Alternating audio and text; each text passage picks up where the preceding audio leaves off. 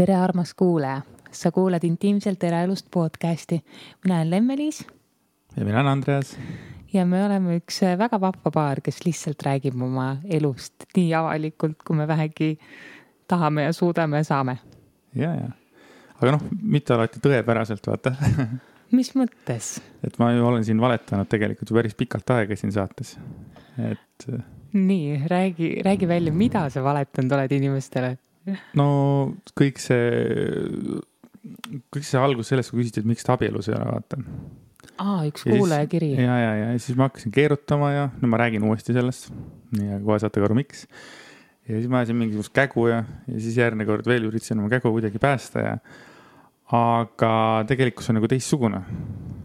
et tegelikult on see plaan mu peas küpsenud, ma arvan, mingisugune paar kuud umbes ja viimane kuu on nagu olnud see nagu, olen otsinud nagu õiget hetke, et. ja äh, siin nüüd salvestamise ajal ehk siis äh, eile ehk null kaheksa, null kaheksa, kaks tuhat kakskümmend. Äh, me kihlusime Andiga külmavärinad ja see, see oli nii äge ja see oli nii eriline mu jaoks. just see, kuidas see kõik toimus ja see oli totaalne üllatus mulle ma olen ilmselgelt unistanud sellest, nagu ma olen ka varem öelnud siin saates. ja ma nagu, olid mingid hetked, kus ma alati arvasin, et okei okay,, äkki sa nüüd teed. või, või nagu mingi selline nagu noh, ootus või lootus või peast käisid need mõtted läbi, ma arvan, et kõikidel naistel on käinud nagu, et äkki nüüd. aga mulle nii meeldis see, et ma ei osanud seda eile mitte üks millimeeter ka kahtlustada. ja ühesõnaga, ma räägin sellisest päevast, eilne päev oli üldse selline meil oli nagu nii packed see päev lihtsalt no nii täis asju. algas sellega, et hommikul mina läksin trenni andma. see võttis mu totaalselt läbi, ma olin nagu, ma andsin endast kakssada protsenti trennis. siis meil tulid külalised, siis Andy käis trennis äh, siis me käisime pikal jalutuskäigul, et Mellu teeks veel viimase une, mida ta ei teinud muide. Äh, ilm oli rämedalt palav, kakskümmend seitse kraadi, päikest ja pilve, aga mina, ma olin ise organiseerinud meile õhtuks pildistamise. ehk siis mul väga hea sõbranna eh, Impulsi spordiklubist, eh, kellega ma ei olnud ammu suhelnud. nimega Keit Käsner. ja, eh, tema kirjutas mulle, ütles, et kuule, Lemme, et sa kunagi tahtsid photoshoot'i, et äkki võiks nüüd ära teha. mina võtsin muidugi kohe sellest kinni, ma ütlesin, et jaa, täiega ja siis tuli idee teha päikeseloojangu photoshoot. et lähme sõidame kusagile, aga lõpuks me vaatasime, et meil uue kodu juures on võib-olla isegi kõige ilusam teha noh, päikeseloojangu photoshoot õhtul siis äh, poole kaheksa paiku, et Mellu ikkagi jaksaks ka olla. ma just mõtlesin, et huvitav, kuidas Mellu jaksab, et ta ei ole nüüd maganud piisavalt. ja, ja nagu ma ise olin täiega läbi ja ma kogu aeg higistasin ja siis üritan nagu ennast kiirelt teha korda, sest päev on lihtsalt olnud, iga sekund on olnud midagi teha. no see on ulmekiirusel läks see päev lihtsalt.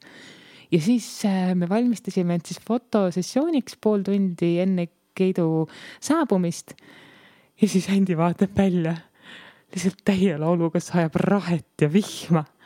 nagu, mis su peast läbi käis sel hetkel mm,? see oligi, kui on ikka planeeritud, eks ole, äh, päikeseloojang ja, ja mul oli isegi nagu kõik oli nagu läbi mõeldud, vaata, kus ja mis ja kuidas. ja siis järsku kell seitse lihtsalt hakkab pool kaheksa pildistama hakkama, seitse hakkab rahet sadama. okei okay,, alguses mõtled, what the fuck, aga okei okay,, kaua ikka siin mingi padukas kestab tavaliselt mingi kümme mintsa või noh, kuidagi peas käib niimoodi, lootad, nope pool kaheksa, kui siis nagu pildistamine pidi hakkama, siis ja Keit tuli, siis oli samamoodi. saadas täie, täie nagu Lauluga. madinaga jah. ja see oli ikka päris hea, aga mis oli minu jaoks ulmel, ulm ilus oli see, et meil oli kohe oli vikerkaar oli väljas sest tegelikult ei pidanud vihma sadama, mitte ükski ilmateade ei ennustanud vihma ja päike paistis. see oligi lihtsalt mingi selline noh, natuke pikemaajaline lühipadukas, aga kaks vikerkaart olid väljas ja vikerkaar on kristlaste jaoks lootuse märk. lootus uuele ja paremale elule muide ja lootusele, no igal juhul lootus, ütleme üleüldiselt lootus, seal on natuke veel tausta ja siis äh, minu jaoks oli lihtsalt nii ilus, ma vaatasin kaks vikerkaarti, saatsin veel Keidule mingi video või pildi, et vaata kui ilus, siis ta ütles, et jaa, on ja. ja siis äh, ta jõudis kohale, siis me mõtlesime, et okei okay,, aga teeme siis toas pilte, mis siis ikka. väga vahva oli ja mulle tohutult meeldib, kuidas Keit juhendas. ta pani meid paika poosidesse äh, ja andis hästi palju nagu erinevaid asukohti, kus teha, aga lühidalt. erinevaid emotsioone, haipis, vaata, see on see, kui inimene haibib üles, et äh, ma eile ütlesin Lemmele ka, et minu arust niimoodi peakski olema nii fotograaf kui ütleme ka treener. ka personaaltreener peaks olema samasugune see, kes sa lähed sinna ja ta nagu motiveerib sind juba nagu nagu täie nagu lauluga, vaata. ükskõik, mida me ka ei teinud, Keit ütles kogu aeg ja, ja nii ilus, tehke veel ja tehke nii, natuke nii ja noh, ühesõnaga tema see emotsioon ja tema see feeling pildistamisel oli lihtsalt fantastiline. ma ütlesin Kändile, et mul on vist kogu aeg nagu nägu suu kõrvuni, et huvitav, kas ma olen nagu kõikidel piltidel hambad irevil ja nagu, et see vist on elu kõige lõbusam photoshoot küll, mis meil on olnud. aga siis me üks hetk otsustasime liikuda terrassile, tegime seal mõned pildid ja siis ma suutsin Andy ära veenda, et me läheks palju jalu muda sisse, noh, sest meil aed on suht mudane hetkel, kui vihma sajab. Andy vist väga ei tahtnud alguses, on nii või? Mitte paljajalu jah ma ei tea, minu jaoks kuidagi paljajalu vihmas kõlab romantiliselt. ja, ja okei okay.. aga sa olid sellega ikkagi nõus? ja, ja vaata, kui, kui tehtud plaanid on nagu tehtud, et noh, et ikkagi, et mul nagu kingad jalas ja kõik see, et siis nagu selle, selles mõttes, aga ei okay., muidugi see nagu jooksis nagu väga hästi välja. ja, ja siis äh, ma mäletan seda hetke, see Andy oli just öelnud, et tema ei taha oma ilusate pükstega terrassi peal istuda märja sisse. ja siis Keit pakkus välja, et kuule Andy, aga äkki sa istud nagu muda sisse. Andy ütles, et okei okay. ma nagu tegelikult ka või. et sa just ütlesid, et sa ei taha ju. ei, Andy oli ei, ei, ja, ja ja siis Keit kuidagi juhendas, et vaadake Mellu poole, sest Mellu oli meist mingi kolme meetri kaugusel kiikus. ja ta oli ülitubli laps ka veel peale selle, ta oli mingi, kui ta muidu on kolm-neli tundi üleval, siis ta oli üle viis pool tundi olnud üleval, täiega chill, naeris värki. Ja siis me vaatasime Mellu poole ja siis, kui ma tagasi keerasin pea, siis Andi oli põlvili, ühe põlve peal, tähendab ühe põlve peal. ja kõige naljakam on see, et ma ei mäleta, mida sa küsisid, ma ei mäleta, mida sa mulle ütlesid. sest ma sain, noh, ma sain sel hetkel nii-öelda nagu heas mõttes šoki. see, see, see rabas mu jalust, ma lihtsalt olin täiesti nagu tegelikult ka või, tegelikult ka või. sa ütlesid eile, et sul on nii palju küsimusi. hakka siis pihta. ja, ja millal, millal sa said aru, et see on see õige aeg küsida või, või et sa nüüd oled valmis. nagu, kas see oli mingisugune, sa oled alati öelnud, et sa, et sa pead enne tundma, et nüüd on õige aeg. jah, ei, see oli, ma arvan, umbes, oligi umbes samal ajal, kui me siia kolisime. et siis ma mõtlesin, et äh, ma väga siia tahaksin. maale või me jõuda koju? me jõuda koju. Et siis ma mõtlesin, et ma tahaksin, et sa oleksid minu nagu abikaasa, et ma tahan sinuga elu lõpuni nagu koos veeta, et ma veedan sinuga elu lõpuni koos, et miks mitte siis nagu teha seda nagu täiesti nii, nagu ka mina ja sina võib-olla mõlemad oleme unistanud. aga siis ma nagu hakkasingi otsima nagu seda, võib-olla seda õiget hetke ja õiget äh,. minu loogika oli see, et alati, alati peab olema see asi ikkagi natukene erilisem kui lihtsalt mingisugune tuled või tule, vaata. Ja, ja kuna me kahjuks ei käinud mitte kuskil, et ma ei saanud seda teha suure rahva, rahva ees žestina, eks ole ja siis oli see Anderoga pildistamine ja selleks ajaks ma ei olnud leidnud nagu õiget sõrmust. et selles mõttes selle variandi ma magasin maha, tegelikult esimene mõte oli Andero pildistamise ajal. siis ma mõtlesin, et okei okay,, et kui me nagu väljas ei käi, selles mõttes kuigi suurtel üritustel, et ma ei saa midagi nagu ära planeerida. et okei okay,, et ma teen seda podcast'is siin. Et äh, oli see mõte wow. ja siis tuli see võimalus, et sa ütlesid, et sa olid Keidiga kokku leppinud äh, pildistamise.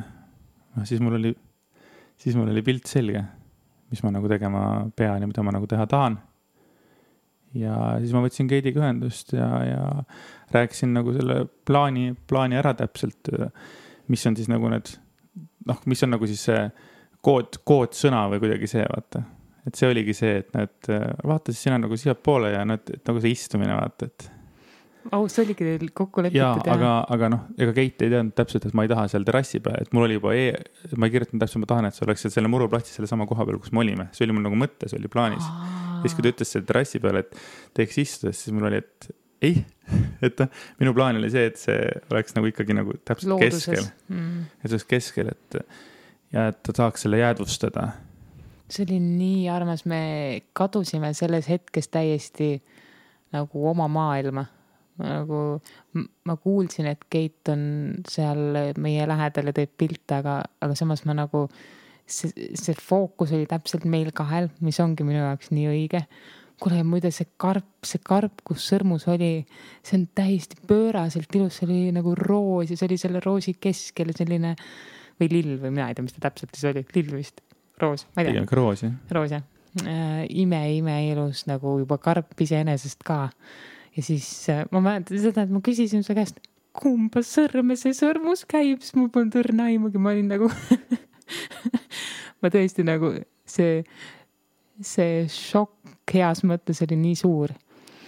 aga ma taipasin ise eile õhtul analüüsides kogu seda asja äh, ühe huvitava fenomeni enda puhul. Kui sa küsisid mind naiseks, sul hakkasid pisarad voolama. ja, ja minul ei tulnud pisaraid, mul läksid silmad märjaks, aga ma ei hakanud nutma. ja ma mõtlesin selle peale, et kui Mellu sündis, oli täpselt samasugune situatsioon ja kui Mellu ära sündis, siis mitu tundi hiljem, kui sina läksid ära haiglast ja ma jäin Melluga kahekesi, siis hakkasid mul pisarad voolama. ja eile oli sama situatsioon. Me lõpuks noh, kui see pildistamine läbi sai, ma läksin, panin Mellu magama ja sa algul olid meiega, aga kui sa ära läksid, siis äh, kui ma jäin sinna hetkesse üksinda, siis mul lihtsalt pisarad voolasid tundub, et ma olen salanutjaks hakanud. taha, taha, et ma su pisaraid näeksin, vaata. ja noh, praegu lähevad ka silmad märjaks ähm,. Vau, see on küll esimest korda. no mine metsa et see on, see on kuidagi veider, et on tõesti nagu ma võin sinu ees nutta absoluutselt nagu ma ei tea, põhimõtteliselt iga asja peale onju. filmid ja värgid ja tõesti nagu emotsioonid okay, ma saladuskättaja võin öelda tegelikult, et, et enne seda oli pikka aega, enne seda oli veel üks hetk, kus ma tegelikult, ma mõtlesin tegelikult, nii äh,. aga siis ei langenud asjad niimoodi kokku, nagu ma tahtsin. ma tegelikult mõtlesin äh, enda võistlustel. lava peal. Noh, see oli mul nagu, jaa, see oli mul nagu mõttes. aga siis wow. ma nagu, aga siis ma nagu sain aru sellest, et äh, esiteks äh, noh see ei ole sel juhul nagu meie hetk, see on nagu see, see pinge, see pinge, mis tuleb, on nagu veel kordades suurem ja, ja sinule võistlejana. ja siis ma tuleme tagasi selle saate juurde, kus ma ütlesin, et nagu siis oli maailmas muid asju ja siis oligi maailmas muid asju. siis läks see elu läks nagu sellise tormiga edasi. jaa. Aga et ka juba tol hetkel ma tegelikult mõtlesin, et wow.. et varsti on see aeg. see on, see on nii armas, mulle, mulle hullult meeldib telgitaguseid kuulda. tegelikult, aga kuidas sa teadsid õiget suurust sõrmust valida?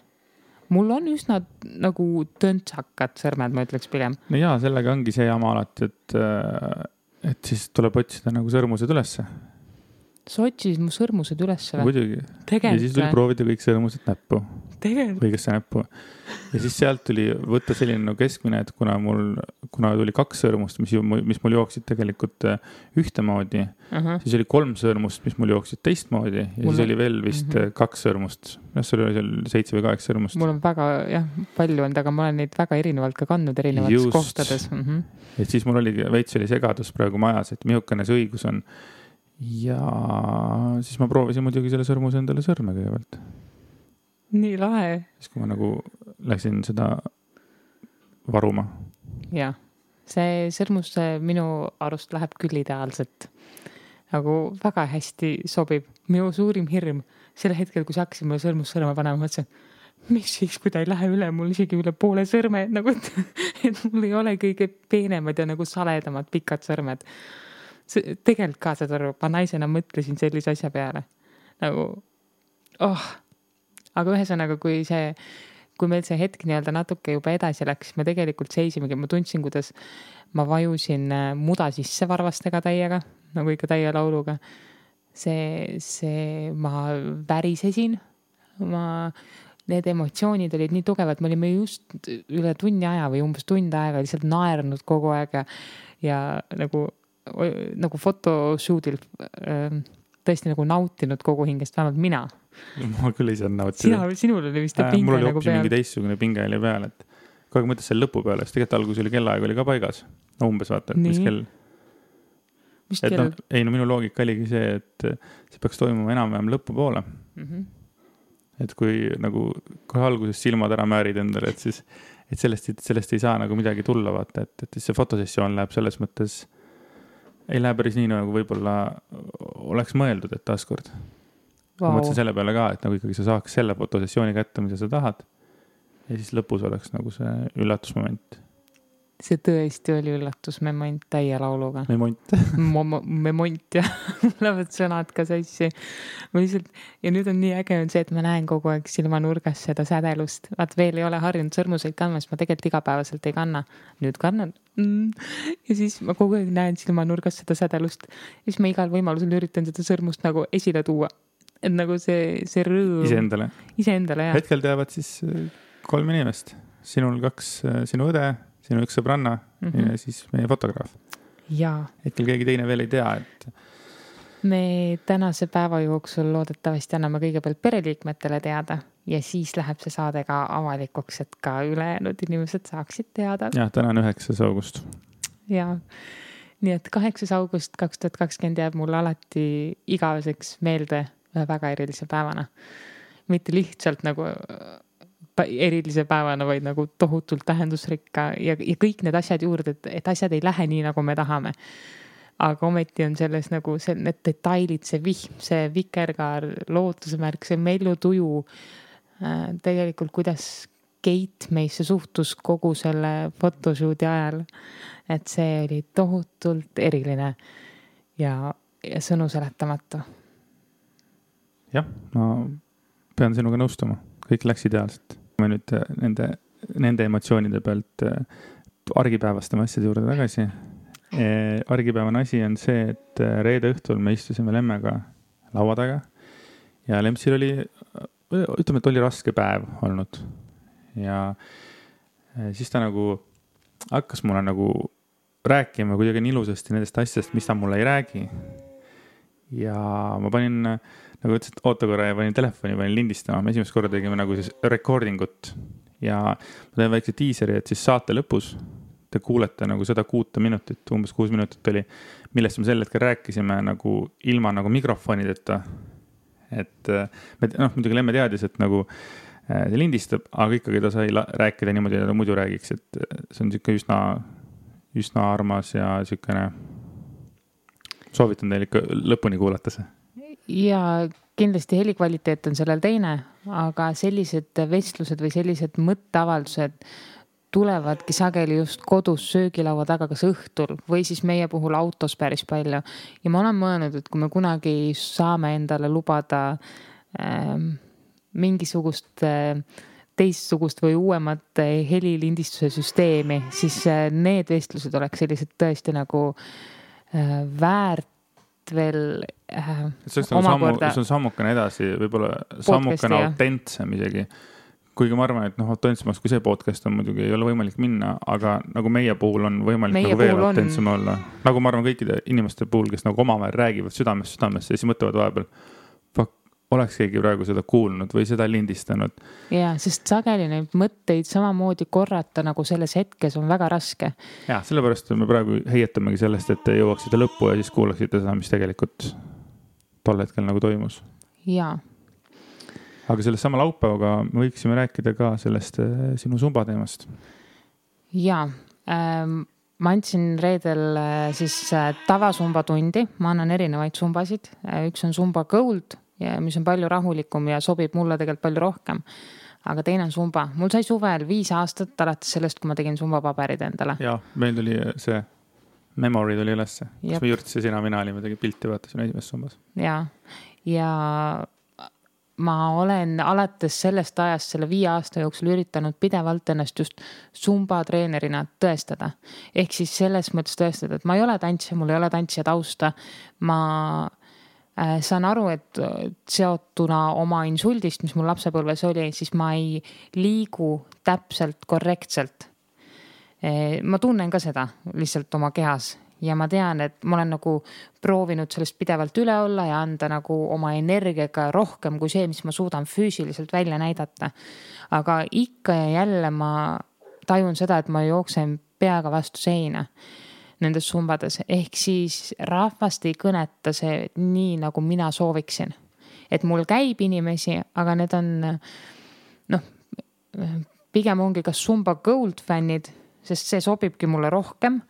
või siis ongi teatud inimesed, kes lihtsalt noh, ma võib-olla isiksusena rohkem meeldin neile, et nad saavadki mu sellest energiast kasu. aga reedel, reedel, kui ma tunni ära andsin, ma tundsin, et et, et ma, et ma vist ei suudagi mitte kunagi jõuda sellele tasemele, nagu ma tahaksin või nagu ma ise ette kujutan. ma kujutan ise ette, et ma olen, ma pean ette kujutama seda, et ma olen a la Beyonce, Shakira või Jennifer Lopez seal lava ees ja ma annan endast kõik, et teised naised tunneksid sama, kes seda tundi kaasa teevad ja kui ma näen, et see ei kõneta inimesi, siis see teeb lihtsalt nii haiget, sest ma olen viis aastat sellega üritanud nagu seda läbi lüüa. nagu vahepeal andnud tavasumbat, siis jälle mitte, siis jälle andnud, siis näinud jälle, et okei okay,, see ei tööta. ja mingi periood see isegi läks mul nagu natuke rohkem tööle. aga seda, see tekitab minus sellist kurbust, sest see on just see, mis on minu enda jaoks on nii suur väljakutse ja nii suur soov just seda tavasumbat teha ja kui ma näen, et see ei kõneta inimesi päris nii, nagu ma soovin ja ma olen proovinud erinevaid lähenemisviise, siis see on natuke lihtsalt kurb ja mul kuidagi see jõudis reedel eriti kohale. see, see kuidagi tegi haiget, et ma käin muidu alati pea püsti ringi ja, ja ma ei noh, on mõni trenn on parem, mõni on halvem. ma üritan pidevalt sellest üle olla ja ma olengi üle aga meil juba Lempsiga tekkis üks, üks hetk tekkis juba sihuke nagu nali, et nagu, et iga kord, kui ta tuli trennist tagasi, siis üks hetk ta tuli, ta oli nii hype, best trenn ever. Nad, kuna ta annab nüüd kolme asja, Zumba Goldi, Zumbat ja siis seda võimlemist, tantsuline võimlemine, just. ja enam-vähem oli niimoodi üle ühe, et üks päev tuli maailma parim trenn, järgmine päev tuli, kõik on katki. siis tuli kolmas trenn, maailma parim, siis tuli järgmine, kõik on katki, noh, need emotsioonid on kohe nagu selle naisterahva poolt väga nähtavad. ja, ja need ja on Andy poolt üle võimendatud ja siis ka. üks hetk on kakski nagu, et davai, et nüüd me juba teame, et esimene on hea, siis on halb, hea, halb on ju sihuke huumoriga. aga siis üks hetk hakkas minema, no see läks hästi, see läks hästi, see läks hästi, see läks hästi, see oli enam-vähem hästi. Ja järjest tuli niimoodi. ja siis, kui tuli mingisugune üks jälle kehvem, oli jälle kõik oli katki, aga siis läks jälle hästi. Ja siis tuli see viimane nagu see, see reedene trenn. Ja siis mul oli jälle, mul oli nagu nii kurb oli vaadata, kuidas tegelikult äh, lempsukene unustas nagu ühe sekundiga kõik hea ära, mis talle, mis tal on nagu juhtunud, et selle päeva jooksul see, see väga hästi kõnetab mind. ega, ega minul ja paljudel teistel on samamoodi, et, et üks ebaõnnestumine annab sellised, sellise laksu lihtsalt jalaga, et kõik need üheksakümmend üheksa õnnestumist nagu kukuvad omavahel kokku ja tegelikult ma ei ole nagu nii nagu dramaatiline, et, et see on normaalne, et kogu aeg ei saa ju hästi minna. see on täiesti okei okay ja mõni trenn ongi parem ja mõni halvem, aga mis mulle andis selle reedesel päeval nii palju seda kurbust juurde oli see, et mulle tegelikult hommikul helistati, öeldi, et kui sellesse tundi ei tule piisavalt rahvast, siis see tund võetakse ära. et ma pidin asendama kogu suve ehk siis kuni mingi septembrikuuni.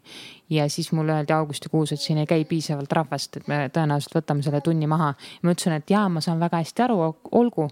aga see teeb ikkagi haiget, mis mm. siis, et sa saad nagu asjadest aru, see ei tähenda, et sul seda kurbust ei tule või seda, et pekki ma ikkagi ei suutnud need kolm kuud täielikult tuua piisavalt rahvast kohale. aga mina ütlen sulle seda, et sa oled äh, kordades paremaks läinud tänu Zumba Goldile oled sa Zumbas palju-palju paremaks kindlasti, läinud. kindlasti, ma ei kahtle ka selles. ja harjutamine teeb meistriks. nii on jah. et, et sa oled teinud viis aastat seda, sa oled Zumba Goldiga jõudnud nagu tippu, Zumbaga sul on paremaid, halvemaid päevi. ja nüüd sa teed Zumba Goldi edasi näiteks ja. ja kui summa jääb praegu mingiks ajaks ära, kahe aasta pärast lähed, sa oled veel parem. ja, ma loodan, et mul on tahet nii kaua et, sellega et, tegeleda. loomulikult on, sest see oli siin kunagine sinu unistus, sa ei lase oma unistustest niimoodi lahti.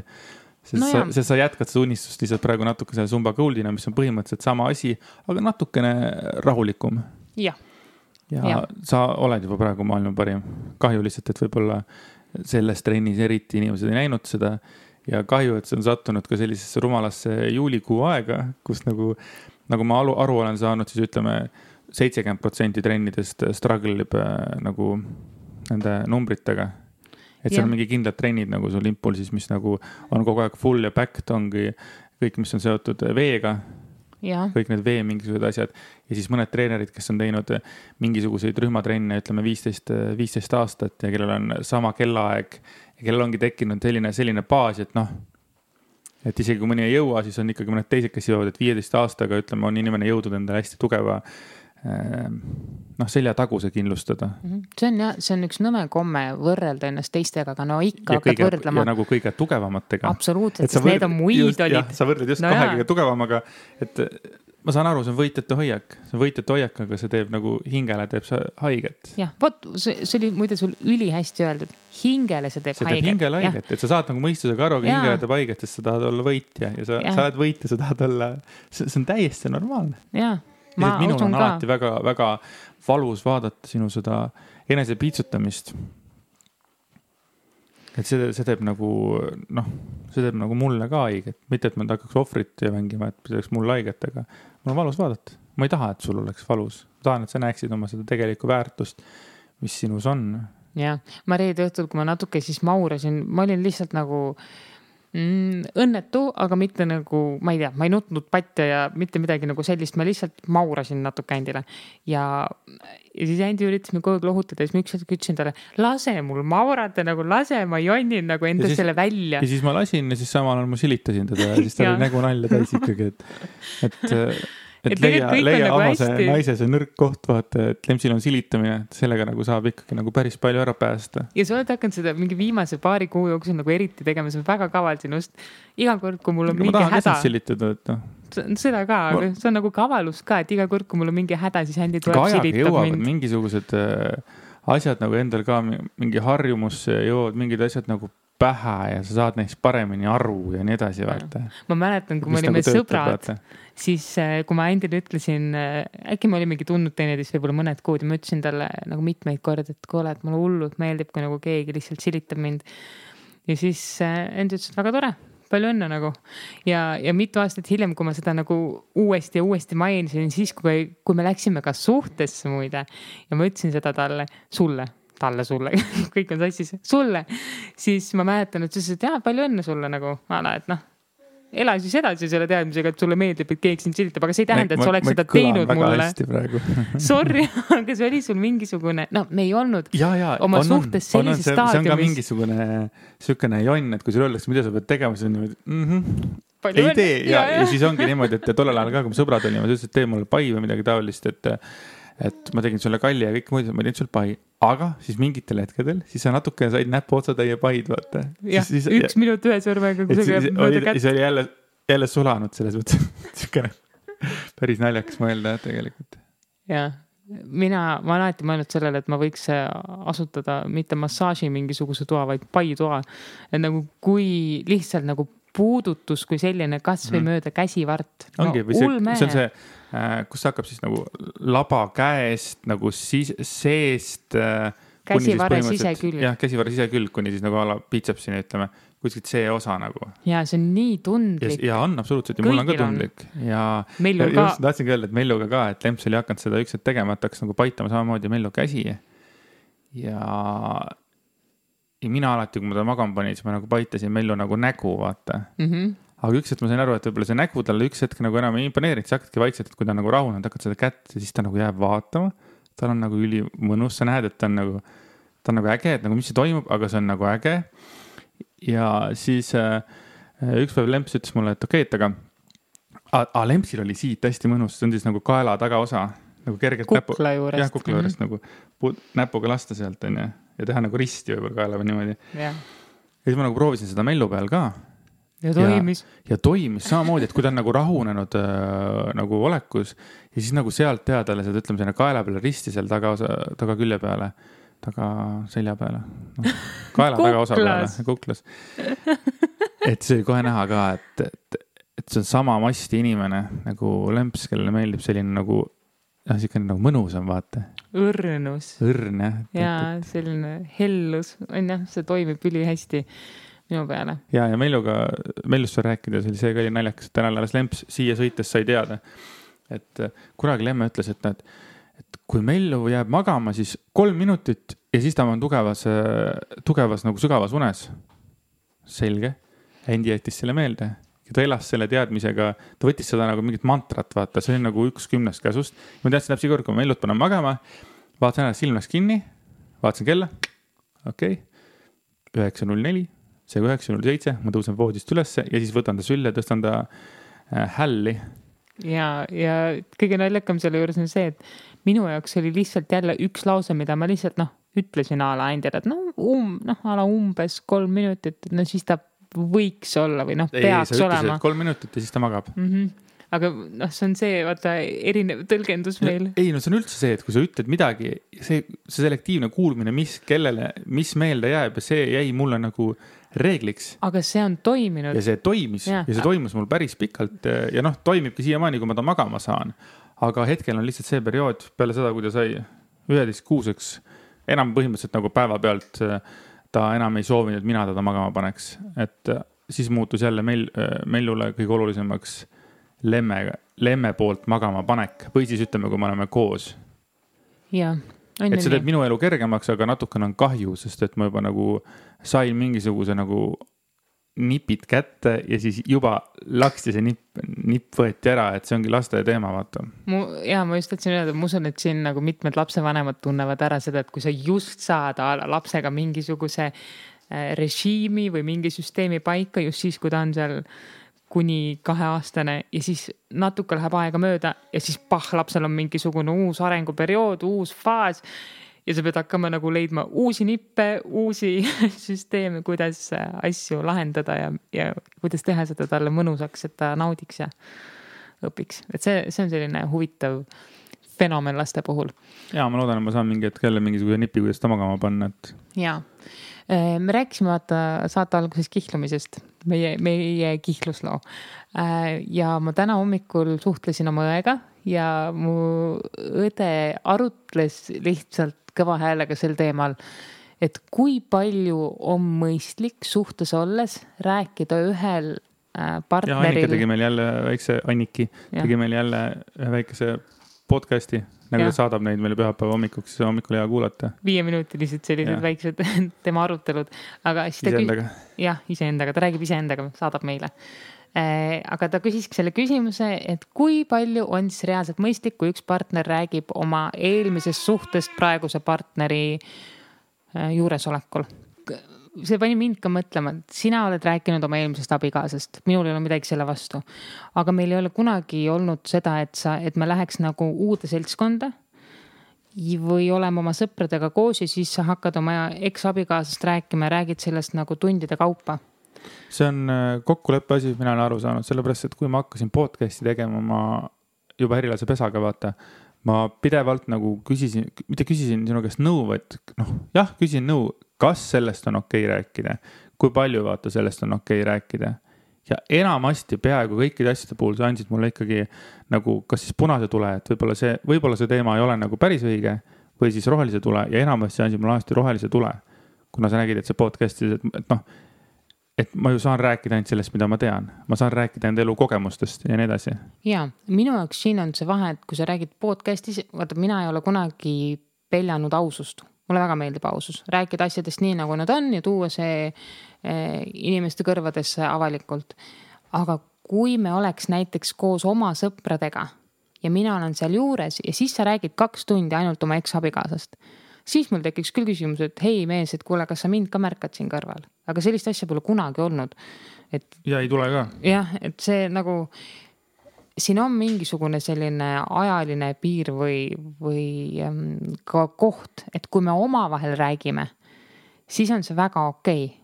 siis me võime arutleda ja analüüsida, mis sul on varem toimunud. aga samas on ka hästi naljakas, sinu see tolerants on hästi tugev, et enamus inimesi, ma võin julgelt öelda, et enamus inimesi ei tahaks, et tema mees räägiks sellistest asjadest nagu äh, niinimetatud raadioeetris, nagu mina seda just Herilase peas tegin, sest siin me räägime noh koos vaata, aga just seal nagu no absoluutselt kõigest.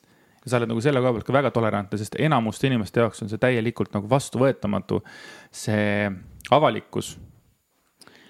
ja, minu arust see on ju osa, see on olnud osa sinu elust. Ja, ja ma olen näinud nii tugevalt sellest, kuidas see, see on sinu minevik. Need emotsioonid, mida sa kogesid tol hetkel see ei ole enam see, mida sa praegu ses hetkes, et sa praeguses hetkes oma näiteks eksabikaasat hullult armastaksid. ma ei näe seda, aga see on su minevik ja minevik ei ole häbiasi. Mul on kahju, ma tean inimesi, kes on teinud, näiteks on nüüd on ju täiskasvanud, on teinud nooruses lollusi ja nad keelduvad lihtsalt põhimõtte pärast rääkida sellest ja on kustutanud ära, ma ei tea, pildid ja hävitanud ja ja, ja lihtsalt ei räägi oma mingist eluperioodist, sest neil on nii häbi. mina just leian seda, et lollustest tuleb rääkida, et me neist õpiksime. Ja kui sa rääkisid ka avalikult kõigest eh, Herilase pesas, nagu ma olen ka varem tegelikult öelnud, ka minust ilma minu nimeta ja mina võtsin seda komplimendina. sest mina ei tunne häbi selle pärast, mis mina olen sinuga läbi elanud koos.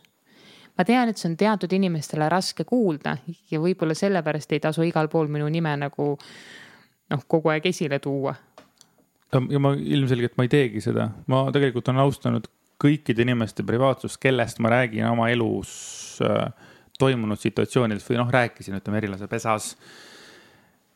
et see on nagu päris suur vahe, et päris hull oleks ka, kui ma räägiks, no ja siis ma, kui sa sind teda tead ja siis ütled nime, panin sealt ja sealt ja see on see, see on, see on ebaviisakas. ma arvan. jaa, absoluutselt. ja tegelikult on kõige naljakam ongi see, et kui sa isegi kellegist räägid, siis äh, see inimene kujutab ette, et kõik teavad, et temast räägitakse, aga tegelikkuses teab umbes võib-olla üks inimene, see on siis tema ja võib-olla siis äh, tema mingi parim sõbranna, kui ta juhuslikult peaks kuulma. et siis nagu saaks aru, et kuidas inimesed nagu kohe arvavad, kuivõrd suured ja tähtsad nad selles mõttes on, et sa räägid nagu ilma nimeta inimesest ja kohe arvavad, kogu maailm teab mm,. ei tea mm. -hmm eriti kui on veel nagu tegelikult laias laastus on ju võõrad inimesed kuulavad ja no ma mõtlen nagu saateid just nimelt, et yeah. see ei ole meie sõbrad, meie sõp-, mul on tunne, et nagu võõraid inimesi kuulab nii intiimset terelast terelase kui võhkareid rohkem kui äh, meie enda sõbrad ja tuttavad. ja, sellest olen ka mina aru saanud, et mulle ikkagi pigem üksikud äh, kõige lähedasemad inimesed vahepeal kuulavad, mõni üksik kuulab nagu kõik asjad tõesti ära ja need on tõesti, ma arvan, üks või kaks inimest mm. -hmm lähedusest sõpruskonnast. see oli ka üks asi, mis, millega minul tuli isiklikult nagu tegeleda ja aru saada ja alguses võtsin väga suure solvanguna seda tegelikult ka, et sa, sa nagu näed, et ma teen mingisuguseid asju, sa oled minu sõber, sa hoolid minust või siis noh, tõesti sõbranna, eks ole. ja sa ei kuula neid. aga nüüd selle, ütleme see kaks aastat, mis ma olen neid saateid teinud, ma olen sellest nagu nüüd lahti lasknud ja palju kergem on elada, et et see on, see on, see on tema nagu, tema valik ja on, alguses ma ei saanud aru inimestest, kes nagu tahaksid, kes ei taha kuulda meid omavahel rääkimas või siis ütleme mind rääkimas kuskil nendest asjadest, vaid nad, nad soovivad, et me räägiksime omavahel neid asju, vot tolle inimesega. ja ka see on okei okay vot, et ma nagu ise olen ka, ütleme, võib-olla natuke oma egost lahti lasknud ja õppinud selle koha pealt natukene ka. Ma olen aru saanud, et kui kellestki rääkida privaatselt või kasvõi iseenda, iseendast privaatselt rääkida, siis see on alati kellegi kaitseks. et privaatsus, kuna meie iga inimese see avalik avalikkuse soov ja vajadus, kui avalikult. avalikkuse geen. jah, avalikkuse geen on väga erinev ja seda peab austama, et tõesti kõik inimesed ei taha, et neist räägitakse avalikult ja, ja see on täiesti nende inimõigus ja nende, see on nagu okei okay. ja meil ka saatejuhtidena tuleb seda äh, austada ja, ja seda arvestada, et see on nagu nii normaalne, privaatsus on okei okay., täiega. absoluutselt äh üks teema veel, mis ma nagu korra mõtlesin, on, ma kuulasin sihukest podcast'i nimega Pere ja Kodu podcast, kus ka meie kunagi käis, käisime külas, Otsi külasse, pah-pah-pau. aga äh, seal oli külas äh, Holger Roonemaa ehk siis see on üks Digitunni saatejuhte ja tema rääkis natukene digiteemadest ja, ja lastest ja kogu sellest teemast. see saade oli üldse väga huvitav, et ma soovitaks teil nagu see kuulata otsast lõpuni ära, aga mis mulle üks asi jäi nagu meelde ja mis ma mõtlesin, et võiks olla tulevikus ka äh, enda kodus on eh, nagu telefonide parkla. see tähendab seda, et on kodus, sa tuled uksest sisse, sul on kuskil on mingisugune nagu ongi otseselt nagu parklakohad telefonide jaoks, ütleme ema, isa, ma ei tea, laps ja võib-olla veel lapsi on ju. et nagu ja siis panevad telefonid sinna. ja telefoni kasutatakse ainult seal mis tähendab, et äh, sa tuled koju, mingid asjad on, tahad telefonis midagi vastata midagi, siis sa lähed, seisad sinna ja siis nagu teed seda, et ega sa väga kaua nagu seal ei seisa. et on ainult üks kindel koht, kus telefoniga võib tegutseda. jah. püsti seistes. just. Nice. ja minu arvates see oli nagu, kõlas nagu üliägedalt, sellepärast et äh, võib-olla alguses oleks niimoodi, et äh, oled seal pikemalt, aga lõpuks see nagu muutubki niivõrd suureks harjumuseks ja ei istu inimesed ainult telefonid käes ja räägivad omavahel ja ja ma ei tea, tõesti loevad, raamatuid, et, et see tundub nagu hästi äge idee ja kui seda nagu algusest saadik nagu ehitada, siis see võiks ka töötada ma arvan, et ei ole sellel Holger Roonemaal ega minul ei ole vastust sellele, kuidas teha seda eh, toimivaks eh, nagu noh, lastega, kes on juba nutitelefonide küüsis. ja tõsi jah, ja, ja. ja siis on nagu inimestel aega rohkem perega olla, tegeleda päris väärtustega, mitte selle, selle väärtusega, mis on seal aparaadi sees ja mida inimesed peavad juba tänapäeval eludeks ja ka mina olen tundnud viimase nädala jooksul, et ma istun liiga, liiga, liiga palju telefonis. aga üks põhjus selles on see, et meil nüüd uues kodus äh, oleme üritanud luua ühistut ja ma siis võtsin selle äh, minimaalse osa vastutusest ka, et ma olen ka juhatuses, kolm inimest on ja need vestlused ja need teemad, need ikkagi kogu aeg tulevad telefoni ja siis üritad nagu olla õigel ajal õiges kohas, et nagu vastata. Ja see võtab natukene liiga palju mu aega praegu koos Melluga olles, ma näen, et mul on nagu telefon kogu aeg käe küljes. ja samal ajal ka trennideks ettevalmistamine, ma olen kogu aeg Äh, nagu lasen muusikat ja sorteerin lugusid ja siis trimmin neid ja siis panen järjekorda ja kõike harjutan lugusid, et see telefon on tegelikult kogu aeg ja, käes. see oligi, see oligi nagu noh, see oligi nagu tema mõte ja mulle see mõte nagu meeldis, loomulikult äh, praegu kuulates ja loomulikult ma leian ka tuhat põhjust, miks mul peab telefon käes olema. ei, ma just ütlen, et see oleks nii hea, mul oleks vaja seda. ja, aga ma ütlen, mina leian endale tuhat põhjust praegu, miks mul peab olema telefon lähedal ähm,. aga ja teine mõte, mis mulle meeldis seal, see Olger Ronemaa poolt öeldud, oli see, et tema on endal maha võtnud kõik teavitused, kõik välja arvatud telefonihelin ja sõnumid.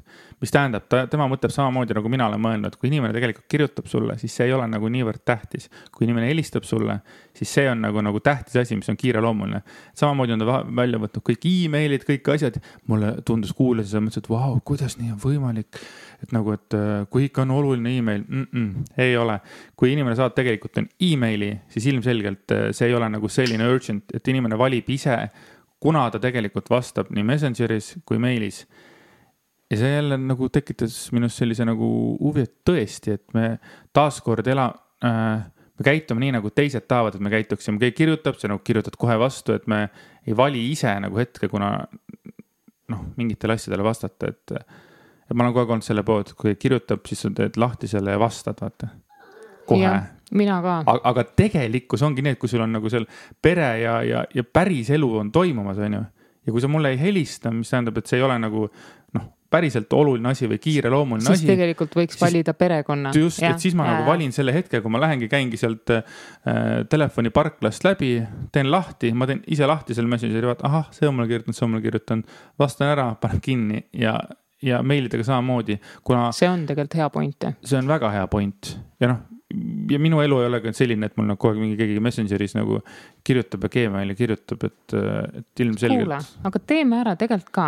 aga siis meil tuleb osta kindlasti see nutiparkla, nutiparkla, telefoniparkla ja Mulle me peame tegema, me peame tegema mingisugused erandid. sellepärast, et äh, nagu sa ütlesid, sinul on vaja trenne teha. ja ka minul on vaja mõnikord mingite asjadega tegeleda, mis ei ole mul ainult äh, Facebooki ja Instagrami scroll imine. jah sotsiaalmeedia, võib-olla see ongi see suur vahe, et kas sa tegeled sotsiaalmeediaga või sa tegeled nagu nii-öelda oma hobiprojektidega, mis sul praegu on nagu. hobiprojekt on väga hea sõna.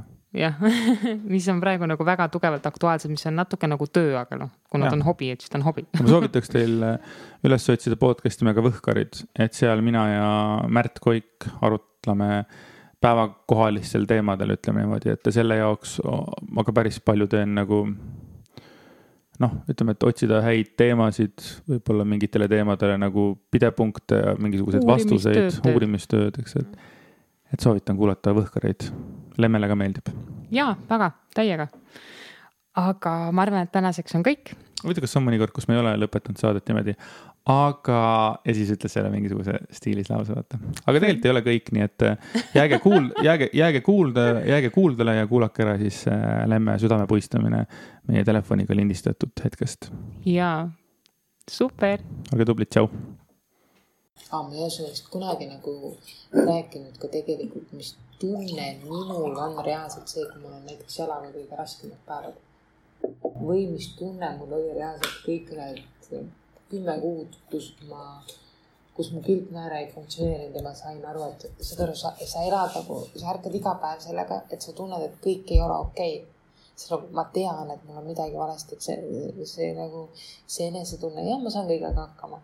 muidugi saan ja ma ei ole veel, ma ei ole see naine, kes lihtsalt, ma ei tea, väike nohu on ju, nüüd ei saa, nüüd on kõik see mina ei ole. nohu on lihtsalt hea, mis pähe, pähe tuli praegu et ükskõik, mis ka ei ole, mul on väike elu, keda, kelle eest ma vastutan, keda ma pean hooldama, hooldama, keda ma pean kasvatama. hooldaja. tema vajadused on selles suhtes hetkel esikohal. aga see tunne tegelikult, millega sa ise nagu selle päeva läbi veedad. ma ikka päris mitmetel õhtutel olen mõelnud iseendale ka nagu, et respekt naine, et sa said jälle nagu selle päevaga läbi, aga need on asjad, mida nagu ma ei, ma ei käi ja ma ei kaaguta seda, sest tegelikult see ongi osa elust, see on normaalne. ma nagu, mul ei ole vaja iga õhtu sulle teatada, kui ma ei tea, raske mul see või too või mingi kolmas asi on olnud, aga tagantjärgi ma nagu, tagantjärgi ma nagu oskan seda analüüsida.